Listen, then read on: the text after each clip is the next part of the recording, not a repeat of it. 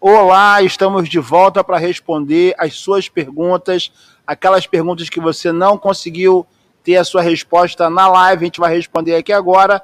E toda vez que você entrar no YouTube tiver aí, ó, Pai Alex responde, se liga aí nos assuntos que a gente vai estar abordando, ativa o sininho, você espera aí as notificações, que a gente sempre vai estar gerando novo conteúdo com várias dúvidas, vários questionamentos sobre vários assuntos. Participe das nossas lives aqui no YouTube todas as quartas-feiras, a live da aldeia todas as quartas-feiras aqui no YouTube. E o que a gente não conseguir responder nas lives às quartas-feiras, a gente vai fazer para vocês o Pai Alex Responde com todas as perguntas que não foram respondidas na live, ok? Primeira pergunta que a gente não conseguiu responder para você é essa. Por que se associa a imagem de um esqueleto ao Exu Caveira? Isso. O Exu Caveira, ele é uma, uma entidade vinculada à energia dos caveiras. O que, que é o caveira? O que, que é a caveira, né? É a estrutura física que dá forma ao nosso corpo, baseada em toda aquela, aquela formação calcificada, baseada no cálcio, né? Que vai ter na sua essência o elemento terra, que por associação sincrética está ligado ao Molu Baluaê. Então, todos nós, sem exceção, somos caveiras encarnadas. Né? Nós temos o nosso corpo né, envelopado por uma camada de carne e nós somos caveiras. Né? E isso, na realidade, é uma roupagem fluídica, isso é uma manifestação, uma forma de apresentação dessa energia. Muita gente associa essa coisa do caveira a algo negativo, como se a caveira fosse uma representação do mal na realidade, todos nós somos caveiras, mas é importante dizer que o espírito ele vai utilizar uma roupagem a mais fácil possível, de melhor apresentação, né? E a roupagem de Exu Caveira, que na realidade o nome, né, a apresentação, traduz essa coisa da essência, do cálcio, da terra e também da humildade, porque todos nós, sem exceção, somos caveiras e viemos dessa origem primitiva. Né? Então, a energia de caveira traduz também um pouco disso. Então, não, deve, não devemos de forma nenhuma. As pessoas às vezes também perguntam por que, que a manifestação de Exu Caveira é tão pesada, tão forte. É justamente sobre a influência que ele vai exercer no chakra básico, que é um chakra ligado ao elemento terra. Por ser uma energia muito mais ligada à terra, né, associada sincreticamente a falange de Omolu Baloaê, você vai sentir uma intensidade na região do chakra básico e, por consequência, uma força magnética atrativa mais forte puxando para a Terra. Então você vai ver uma tensão muscular mais forte, você vai ver é, o médium mais abaixado. Tudo isso é muito natural e é com certeza adaptável. O médium vai se adaptando a essa energia. Alguns caveiros a gente vai ver eles trabalhando sentados, outros um pouquinho parados, né? Mas é uma entidade como qualquer outra de grande é, poder, de grande sabedoria e que a sua manifestação, a sua mensagem será sempre muito positiva. Próxima pergunta. Como e onde fazer oferendas a Exu? Gente, é importante dizer que a oferenda nada mais é do que uma forma de conexão com, esse, com essas entidades, com esses espíritos. Então, é importante que você, antes de fazer qualquer oferenda, você se prepare para isso. Faça um banho de higiene, faça um banho de folha, comece a, a preparar a sua oferenda num espaço que também foi preparado para isso. Às vezes você não tem na sua casa uma cozinha de santo uma, ou um local específico para preparar a sua oferenda, mas faça num ambiente calmo, tranquilo, vibrando, rezando, cantando, pedindo. Depois que você pra, preparou essa oferenda, o interessante é que você coloque essa oferenda mais próximo da rua possível, né? Não coloque dentro de casa, não porque a energia de Exu é uma energia negativa, mas porque a energia de Exu é uma energia de movimento que está conectada aos caminhos. Então, quando você quer que essa oferenda chegue a Exu, você vai colocá-la mais próximo da, da rua possível. O que a gente indica é que as pessoas evitem fazer oferendas em encruzilhadas e estradas se não estiverem devidamente acompanhadas, com a orientação de um zelador, de um dirigente, de uma dirigente, de, uma, de um sacerdote ou de uma sacerdotisa de umbanda. Por quê? Porque a oferenda é o momento máximo né, dessa conexão com a entidade. Quando isso ocorre, as energias vão estar ali se manifestando, a conexão vai estar ali se formando e a, e a pessoa que está oferendando pode, inclusive, sentir a presença dessa entidade. E isso no ambiente urbano, na rua, numa encruzilhada, numa estrada, inclusive na praia, na cachoeira, se não tiver devidamente, devidamente acompanhado, isso pode gerar um acidente, pode gerar algum problema. Então, tenha sempre alguém com você é, para te acompanhar durante a sua oferenda. Se você puder fazer isso em algum terreiro, melhor ainda. Procure uma casa espiritual, um terreiro que tenha lá uma tronqueira, que é o espaço reservado ao culto a Exu, e faça nessa tronqueira com apoio daquela família espiritual, daquele zelador, e com certeza essa oferenda ela vai chegar da forma mais adequada, sem nenhum problema, com tudo que a ritualística exige, tá bom? Próxima pergunta. Por que os Exus se identificam com nomes de árvores?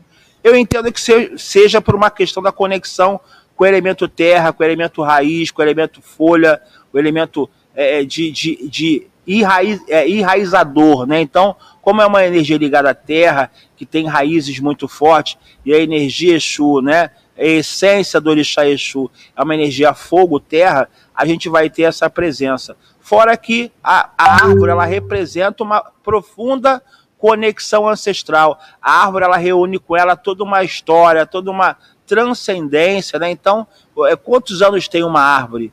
Né? O que, que essa árvore viu, viu né? e viveu? Né? São energias vivas, estão ali na natureza. Então, isso, de alguma forma, também representa a energia e a força dos Exus e Pombagiras, como figueira, por exemplo, mangueira, lixeira. Lixeira que não é a lixeira da Convurb, não. Lixeira é uma, uma árvore também, árvore da lixa, que gera esse nome Pombagira da lixeira. Então, vão ter algumas entidades que vão ter, de fato, sim, nome de, de árvores, de flores, de, de, de, de plantas, né? Arruda, Exu Arruda, é, Caboclo Guiné, né? São várias entidades que também se traduzem na energia do vegetal. Próxima pergunta. É apropriado receber Exu como primeira incorporação? Olha, não, não é que seja apropriado. Durante o desenvolvimento, quando você chega numa casa espiritual, vão cantar para uma série de entidades. Eu não sei que entidades vão estar vão tá louvando ou vão estar tá evocando quando você chega numa casa. As pessoas acreditam que por ser Exu uma energia mais próxima, que esteja mais ligada aos hábitos humanos, que beba, que fume, que dance e tal, esse médium tenha mais familiaridade. Isso não é real. Né? Então a gente pode atribuir a, a, um costume das casas espirituais cantarem para Exu primeiro e os médios terem a primeira manifestação com Exu e Pombagira por entenderem que é uma energia mais terra, uma energia mais ligada com os hábitos humanos, uma energia mais próxima mas isso vai depender de casa para casa. Pode ser que você chegue na sua casa e esteja se cantando para criança, para caboclo, preto velho, para uma entidade é, elemental da natureza e você tem essa manifestação, ok? Próxima pergunta. Zé Pilintra é malandro ou Exu? Zé Pilintra. Zé Pilintra é uma entidade, gente, oriunda de uma outra tradição religiosa, uma tradição religiosa nordestina, que chama-se Catimbó Jurema.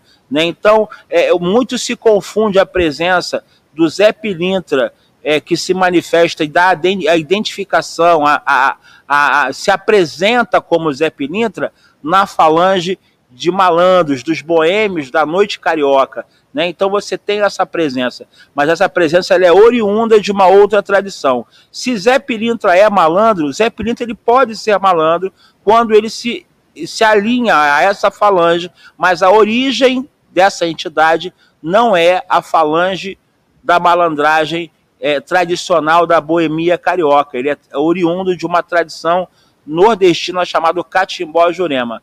Vão existir malandros chamados Zé Pilintra, Zé Pretinho, é, Zé do Morro, Zé da Lapa, Lapa que não necessariamente representa a Lapa Boêmia, que é aquele espaço, aquele bairro no Rio de Janeiro. A palavra Lapa significa gruta, também é um espaço, um local da natureza, um sítio da natureza. Então você vai ter Lapa em várias regiões do país, do Brasil, você vai ter espaços que vão ser chamados de Lapa, que vai ter alguma conexão, alguma ligação com uma gruta, né, que a gente conhece como espaço de, de, que é uma escavação na pedra. Então você vai ter Zé do Morro, Zé Pretinho, Zé Camisa Preta, ou seja, são várias as manifestações com o nome Zé e uma delas emprestada dessa, dessa tradição do Catimbó Jurema é a manifestação de Zé Pilintra. Lembrando que Zé Pilintra é, na essência, uma entidade oriunda do Catimbó Jurema, que não tem nada a ver com esse Zé Pilintra que a gente conhece, que veste tirinho, chapéu panamá,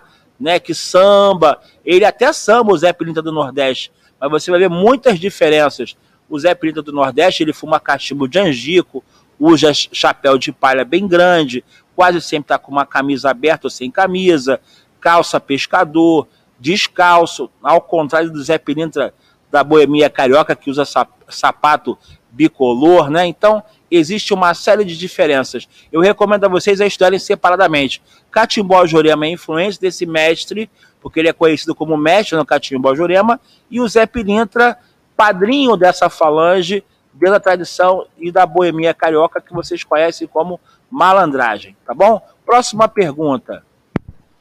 O que é Exu Catiço? Exu Catiço. Então, nós temos várias é, é, é, denominações ou várias formas de entender essa, essa denominação.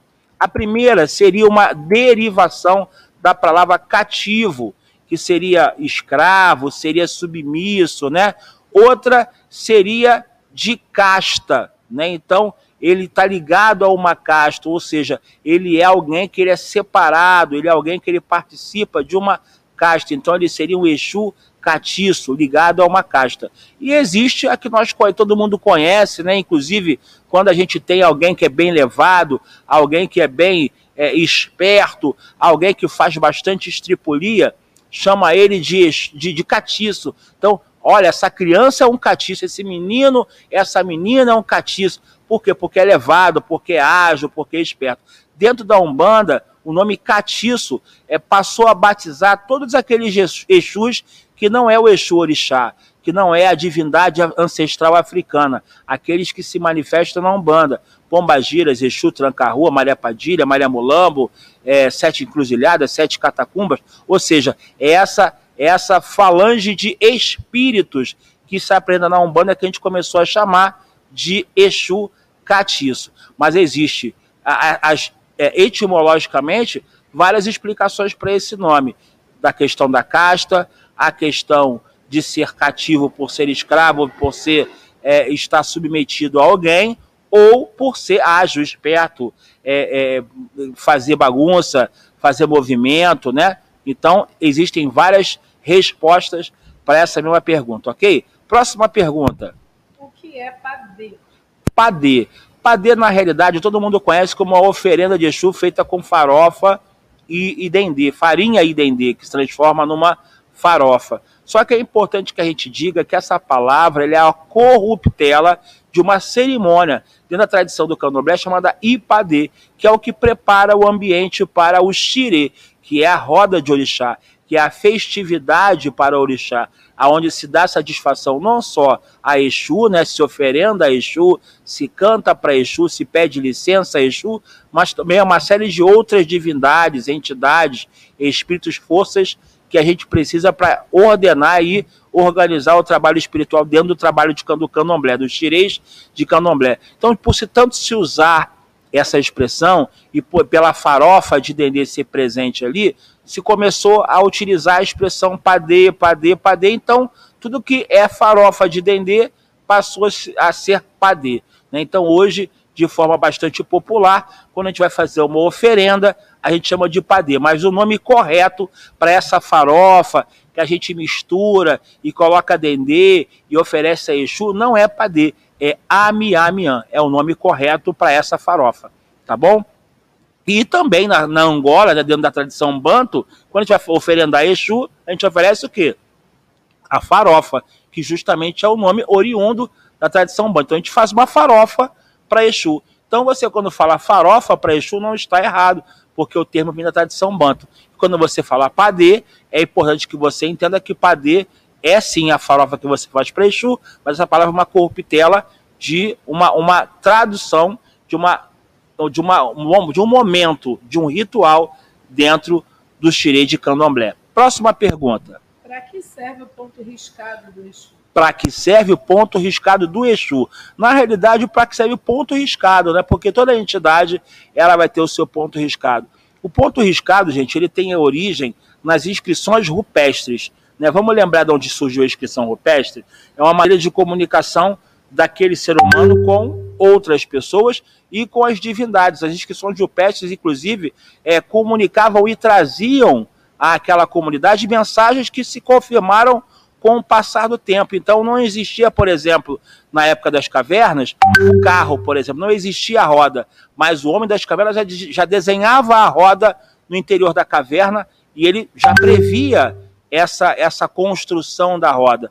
Então, ela passa pela inscrição rupestre, ela é citada depois no hierógrafo, que são escritos sagrados, que só tinham acesso a esses escritos os escribas, que eram os sacerdotes da época, né, e que também tinham uma série de segredos sobre a tradição dos egípcios, né, dos, dos povos antigos, e depois isso voltou né, através das escritas espirituais na Cabala e na Umbanda. Então a gente vai perceber que o ponto riscado nada mais é do que a tradução energética de várias forças manifestadas simbolicamente com traços, riscos, desenhos. Né? Então, isso vai ser construído dentro do espaço físico de uma tábua de ponto, que a gente conhece como tábua de ponto, né? com pemba, então isso é riscado, e todos aqueles símbolos traduzem, além da identificação do Exu, traduzem sim força, energia, uma mensagem que aquela entidade traz. Através do ponto riscado, a gente consegue, inclusive, identificar a falange e a linha de trabalho desse espírito que vem se manifestar na Umbanda. Ok? Vamos estudar também sobre ponto riscado, é um tema muito interessante. Próxima pergunta. Exu joga jogo de uso outro oráculo? Olha, eu entendo que a entidade ali manifestada, ela é o oráculo vivo.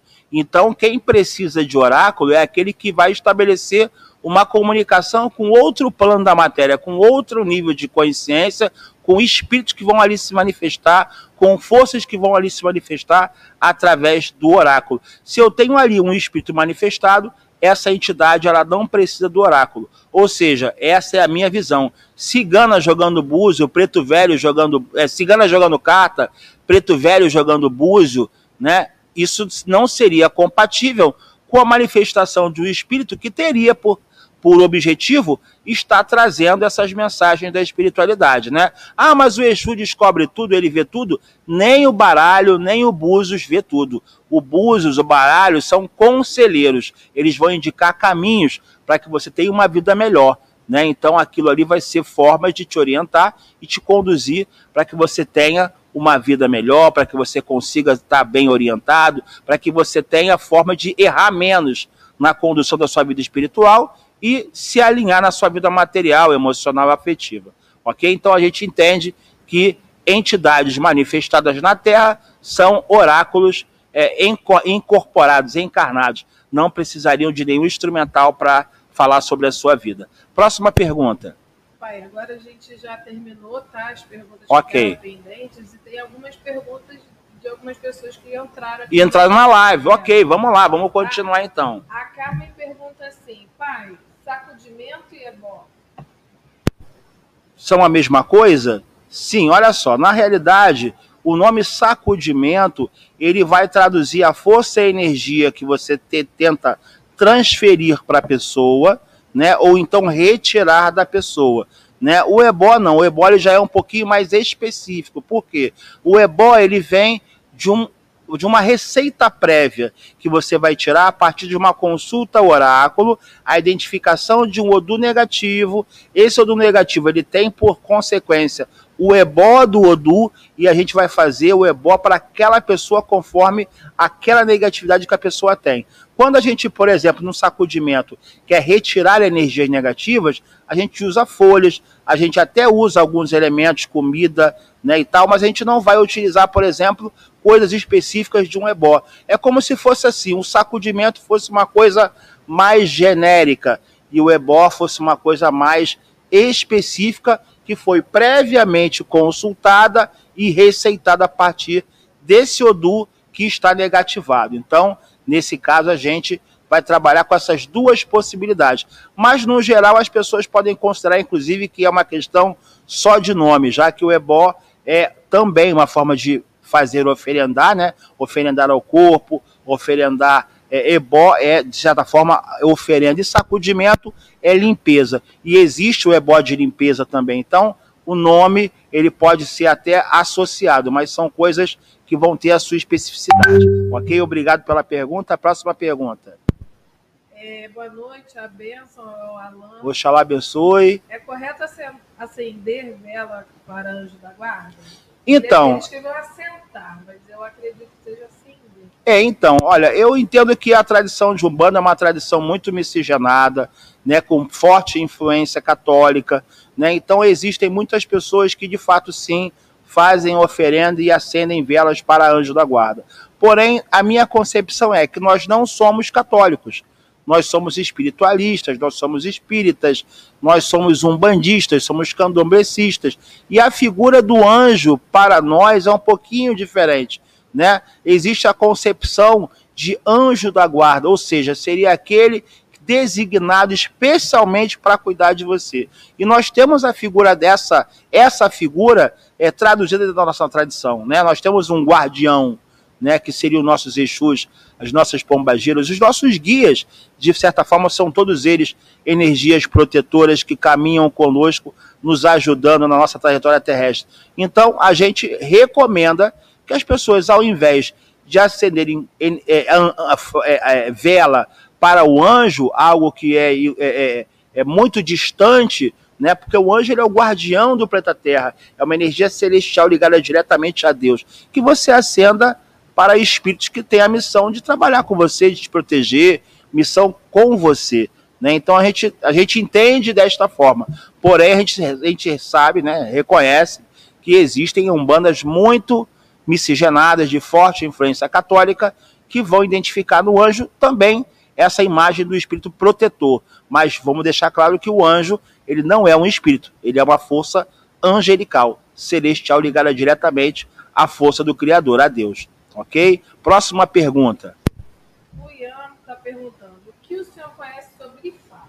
Ifá é uma filosofia, né, que se traduz também em alguns aspectos ligados à tradição do orixá, se traduz em alguns aspectos ligados a tradições africanas, ao culto iorubá, mas não é de fato uma religião na essência. Né? Através do Ifá, a gente vai conhecer o oráculo de Meridilogum, o oráculo do Opele Ifá, você vai ter acesso aos odus, que são os caminhos dentro desse, desse, dessa filosofia, e você vai é, é, se iniciando, como qualquer outra tra tradição, você vai passando por ciclos iniciáticos. É uma tradição muito bonita, né, que já está chegando no Brasil com bastante força. Tem grandes homens iniciados de Ifá, fazendo um trabalho muito importante, mas é importante dizer que Ifá não é candomblé, né, e, e que não é umbanda, né? É uma outra tradição, tá bom? Eu não conheço muito de Fá, mas espero ter te ajudado. Forte abraço, próxima pergunta. É, a Carmen fala que entende que tem que arriscar ponto e também tem que cantar o ponto. Algumas casas exigem sim que a entidade, além de riscar ponto, cante ponto. São formas de confirmação desse guia-chefe. Por que, que a gente entende isso? Porque uma entidade, ela se manifesta e se comunica através de várias formas né? A sua manifestação é uma forma, é, é, é, o seu ponto riscado é uma forma, o seu ponto cantado é uma forma, a forma de dançar, a forma de falar. Então, para o sacerdote, para algumas casas espirituais, é muito importante que esse guia também traga o seu ponto cantado. E muitos pontos cantados conhecidos da Umbanda foram trazidos por esses guias à época, né? Então vamos imaginar um caboclo arranca-toco quando trouxe o seu ponto a primeira vez, esse ponto se tornou popular e nós cantamos esse ponto até hoje, mas foi o ponto de um médium que recebia o arranca-toco de algum terreiro espalhado pelo Rio de Janeiro pelo Brasil. Então é muito importante que a gente também tenha esse espaço para que o guia traga o ponto. Essa questão do ponto riscado e do ponto cantado, cada vez mais estão sumindo nas casas. Não se exige mais isso nas casas. Mas vamos esperar, né, na, na espiritualidade, que a nossa tradição seja revisitada e esses quesitos ligados aos ciclos iniciáticos sejam valorizados. Obrigado pela pergunta. Próxima pergunta. É, gostaria de saber quais são as responsabilidades de uma mãe de santo para com seus filhos. Ah, isso é muito. Cuidar, o que desenvolver, até onde vai a sua assistência é, aos seus filhos? É, essa é uma pergunta muito, muito, muito grande, né? A gente não tem como definir numa, numa, numa uma live só ou num bate-papo só quais seriam as responsabilidades de um zelador de um banda, de um pai ou mãe de santo. Mas eu acredito, é, e eu falo muito para os meus o seguinte: o zelador de um banda, pai e mãe de santo de um banda, é aquele que percorreu toda uma trajetória, todo o caminho, sabe todas as dificuldades, todos os buracos, percalços, sabe todas as, as formas de caminhar, já caiu muito, já se levantou muito, já sofreu muito e hoje, depois de ter percorrido todo esse caminho, ele volta para buscar os seus. E quando ele volta para buscar os seus, não é para desviar os seus desses buracos, não é para desviar os seus desses percalços, não é para é, não, não é para evitar que os seus filhos caiam, e sim para estimulá-los a vencer todos esses percalços também, todas essas, essas etapas também. Né? Então é uma forma de caminhar junto, observando, cuidando, zelando e estimulando né, a essas, esses adeptos, a esses seguidores, a esses filhos, como a gente chama, né, porque a ligação é, é maternal e paternal de fato ela existe, né, que eles vão ser educados dentro de uma trajetória espiritual aonde é para que se chegue né, à espiritualidade é preciso de muita força, muita fé, muita luz, muita dedicação. As atribuições de um zelador são inúmeras. Ele é pai, ele é líder, ele, ele é psicólogo, ele é administrador, ele é assistente social, né, dentre tantas atribuições para as quais muitas das vezes essa pessoa não tem formação, é, é, é formação é, é, é não tem a devida formação, a formação característica, né? Ele é uma pessoa que vai assumir essa responsabilidade e vai conduzir essas pessoas com todas essas qualidades. Por isso que a gente entende que a vocação sacerdotal ela vem inerente ao ser humano e muito poucas pessoas de fato estão preparadas para encarar essa responsabilidade. Um grande beijo a todos os zeladores de santo. Próxima pergunta seu guia-chefe não pode ser um Exu? Não é que ele não possa ser um Exu, isso é uma questão da tradição de Umbanda, né? Quando em 1942, a partir da visão das sete linhas, foi estabelecido que os Exus e Pombagiras constituiriam uma subfalange, eles passaram a ser ordenança, que eles chamam, né? Ordenança de Ogum, ordenança de Omolu, né? Mas eu entendo que Exu e Pombagira teriam sim a, a competência para dirigir casas, mas hoje a presença dos caboclos, pretos velhos e espíritos elementais na tradição de Umbanda são, é muito forte. Né? Então isso é uma coisa específica e característica de uma tradição. Né? E as casas mais tradicionais vão seguir essa linha e não vão de forma nenhuma estabelecer na condução espiritual da casa um Exu ou uma pombagira, apesar da importância que eles têm na atuação bastante efetiva na construção daquela casa, na manutenção daquela casa, no suporte àquela casa. Tá legal? Obrigado aí pela pergunta. próxima pergunta. A próxima pergunta é se terreiro de Umbanda pode ser comandado por Exu. Olha, é, terreiro de Umbanda ele pode ser comandado por Exu dentro das características específicas em que Exu atua. Exu atua na segurança, Exu atua, Exu atua na proteção, Exu vai atuar nos caminhos, né? é, garantindo os caminhos das pessoas, né? Mas eu acho que o trabalho de um bando ele é muito maior.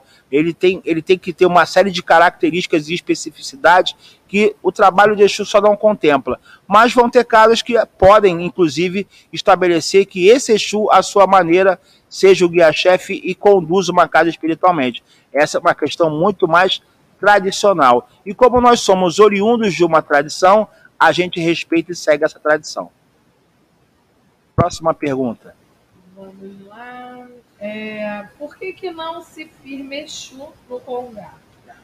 No Gongá. É, na realidade a gente entende que o terreiro ele é a reprodução do espaço da natureza.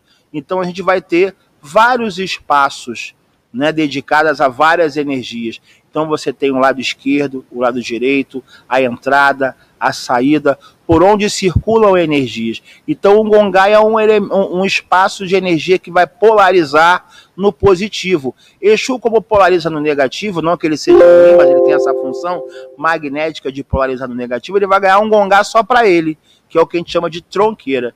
Então, o, o, o Exu ele tem o seu Gongá, ele tem o seu espaço de culto, que é a tronqueira. Porém, a gente sabe que algumas casas, inclusive, tem lá a imagem, que a imagem ela não tem problema nenhum de ser colocada num gongá. Né? A imagem ela não é um assentamento, ela não é, não é uma força viva, ela é apenas uma imagem. Então, pode ser que as pessoas coloquem sim uma imagem no gongá. Mas como a gente reproduz no espaço do terreiro a natureza e as suas forças, né, magneticamente falando, a gente vai ter no gongá o polo positivo e na tronqueira o polo negativo. Você vai ter um gongá para as entidades e Exu vai ganhar um gongá só para ele. Os Exu de Pombagiras vão ganhar um gongá só para ele, que é a trunqueira. Ok? Obrigado pela sua pergunta. A Carmen, pai, fala assim: ó, pai, acredito que para ser zelador também tem que amar sua religião e respeitar o sagrado. E isso é vivo no Senhor.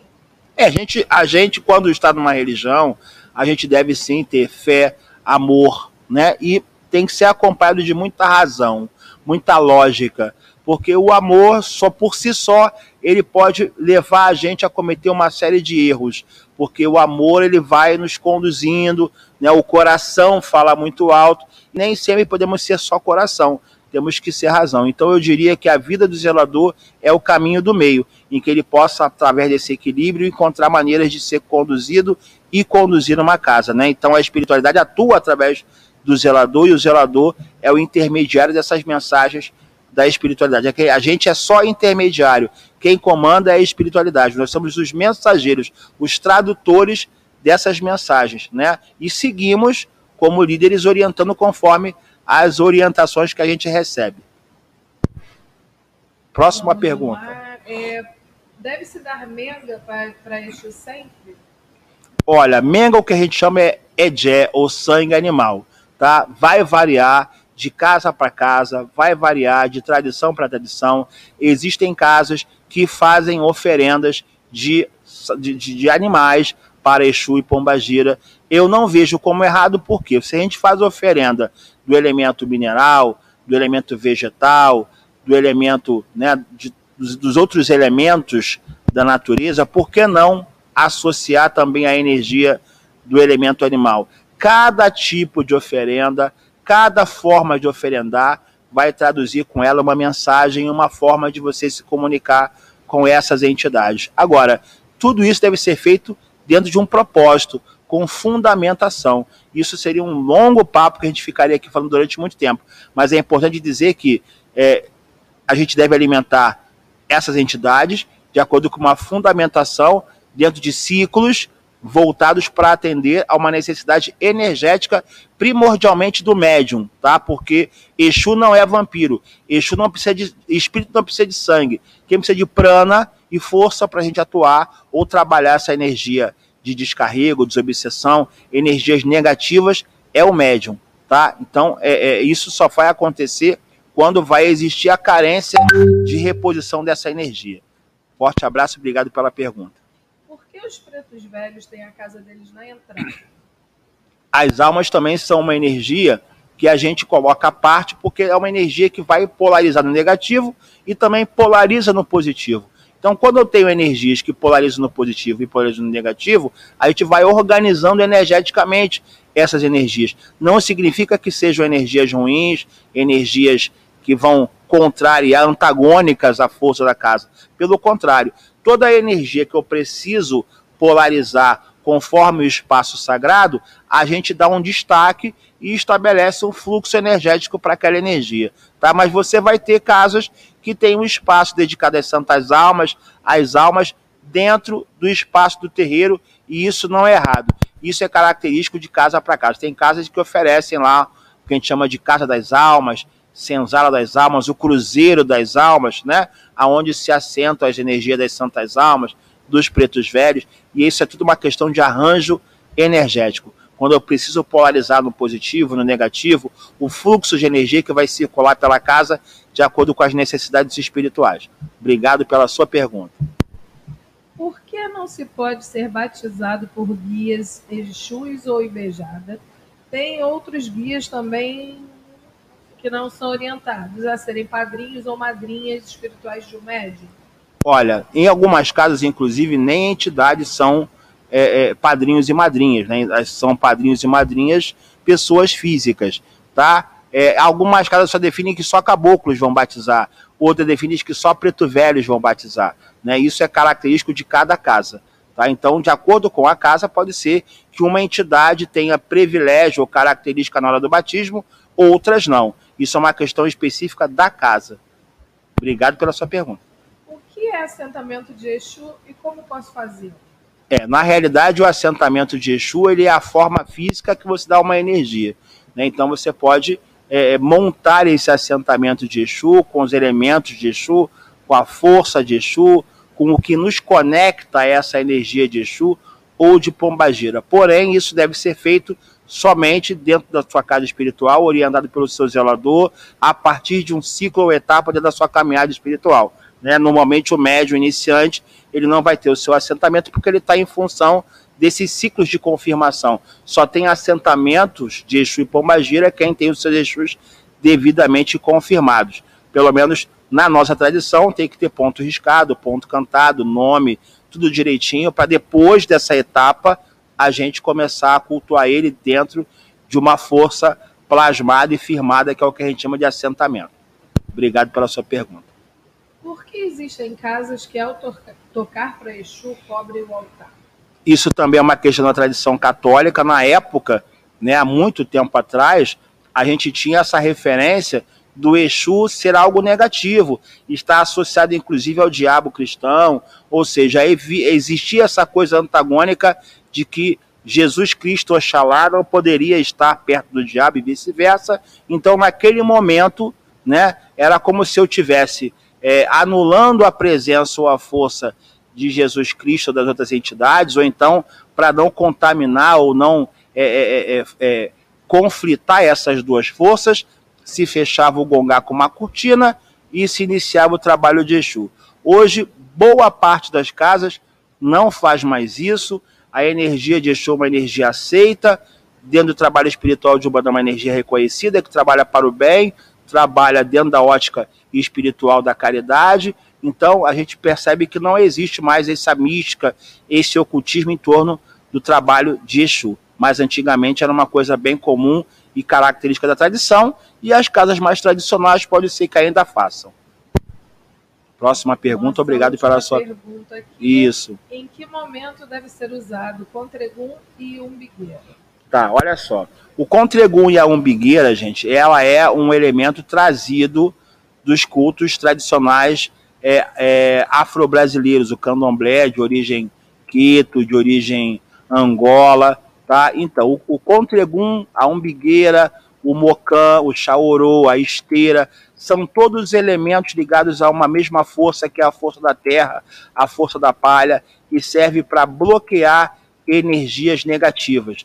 Ou seja, toda vez que você está diante de uma força, uma energia negativa, e você quer estabelecer esse bloqueio, a gente faz uso do contregum e da umbigueira. Hoje a gente, infelizmente, vê muito as pessoas usando aí pulseiras de palha é, é, é de forma é, totalmente é, é, estranha, né? A gente não consegue explicar o porquê, mas isso dentro da tradição é muito importante e é usado sempre nos ciclos iniciáticos do médium, que está recebendo uma força, está recebendo uma energia, está sendo purificado para que ele não esteja exposto a energias negativas. Algumas casas de influência mais africanista vão utilizar, outras casas de orientação mais tradicional católica e espírita não vão utilizar, mas elas vão sempre estar usando formas de evitar o contato desse médio com forças negativas.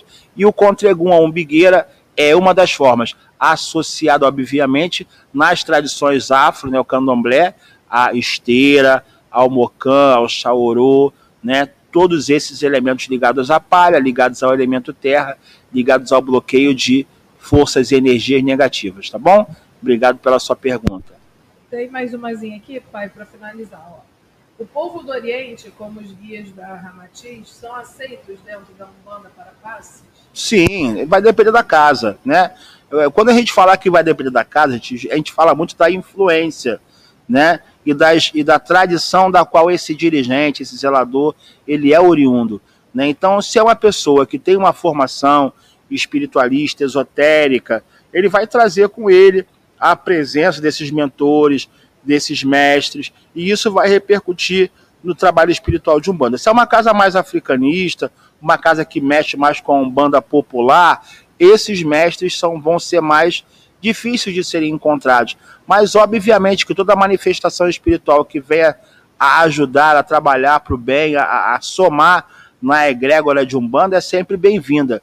Né? O importante é que a gente entenda que o trabalho espiritual de Umbanda ele tem um culto, ele tem uma forma de, de cultuar, né? Você vai ter a presença do atabaque, da roda, dos cânticos, dos pontos. E o trabalho vinculado a esses mestres é totalmente diferente.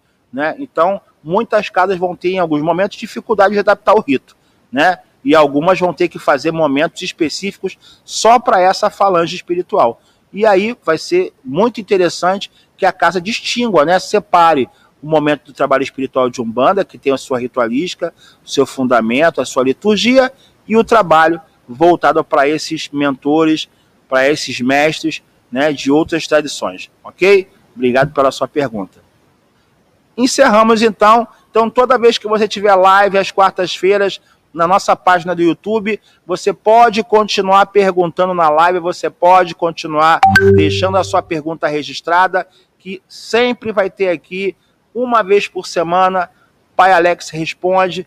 Curte o nosso canal, compartilhe esse, essa live, compartilhe esse conteúdo, que é muito importante para todo mundo que está começando a estudar Umbanda. Então a gente começou a falar um pouquinho de Umbanda, passeou por outros assuntos, mas é sempre importante dizer para vocês que a Umbanda ela é bonita porque ela é muito diversa, muito plural. Né? Então, muitas coisas vão, vão surgir, muitos assuntos ligados uns aos outros. Então, você pode continuar é, mandando as suas perguntas pela nossa página do YouTube da Escola de Médios. Né? E você que quiser mais informações sobre Escola de Médios, só você acessar www.escolademédios.com.br. Nós temos inclusive turmas abertas para você inscrever, turmas presenciais abertas começando. Então se informe lá na, no nosso site para saber qual é a próxima turma, escreva e venha estudar conosco, ok? Até a próxima, valeu!